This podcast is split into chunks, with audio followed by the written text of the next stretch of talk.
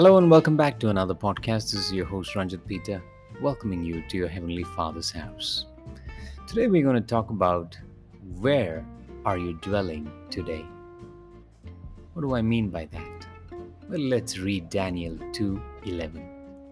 It is a difficult thing that the king requests, and there is no other who can tell it to the king except the guards whose dwelling is not with flesh.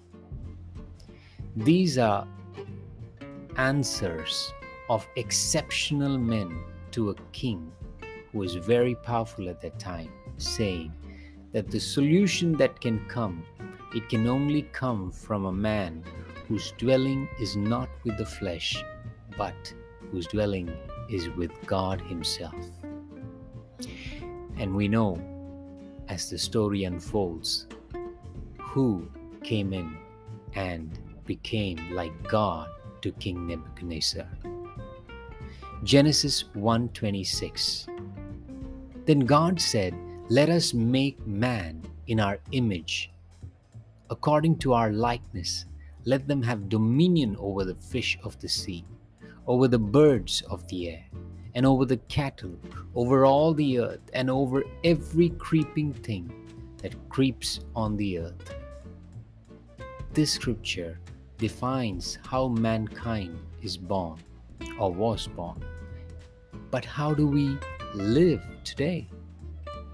1 John 4:13 By this we know that we live or abide in him and he in us because He has given us of His Spirit.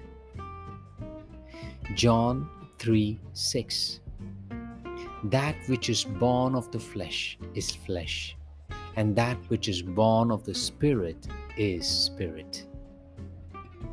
John 1:13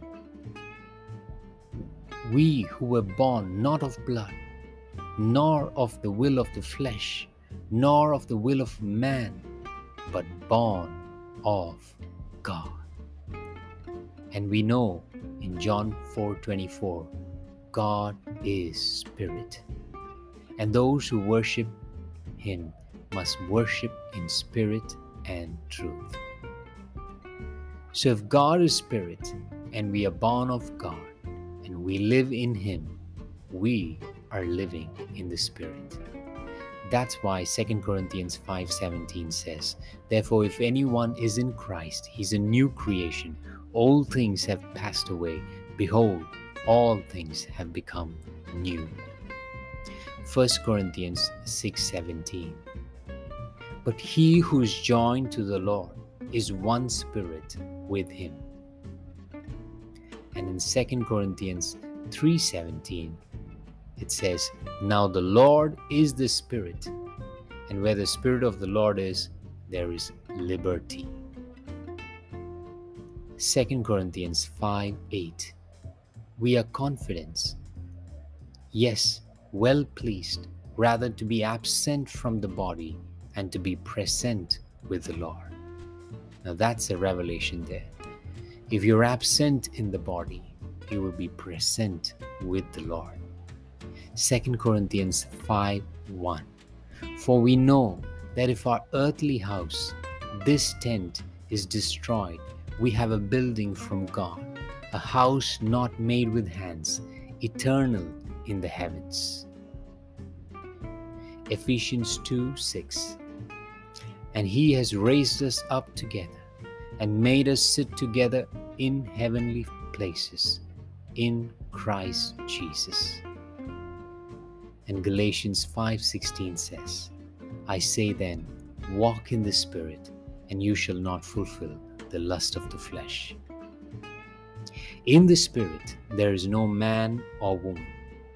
And that's why the Bible always records it as blessed is the man, or blessed is the man who trusts in the Lord, which does not imply to a gender, but you as a spiritual being. As Jesus said in his words, the words that I speak to you are spirit and are life. That's all I have for you today, folks.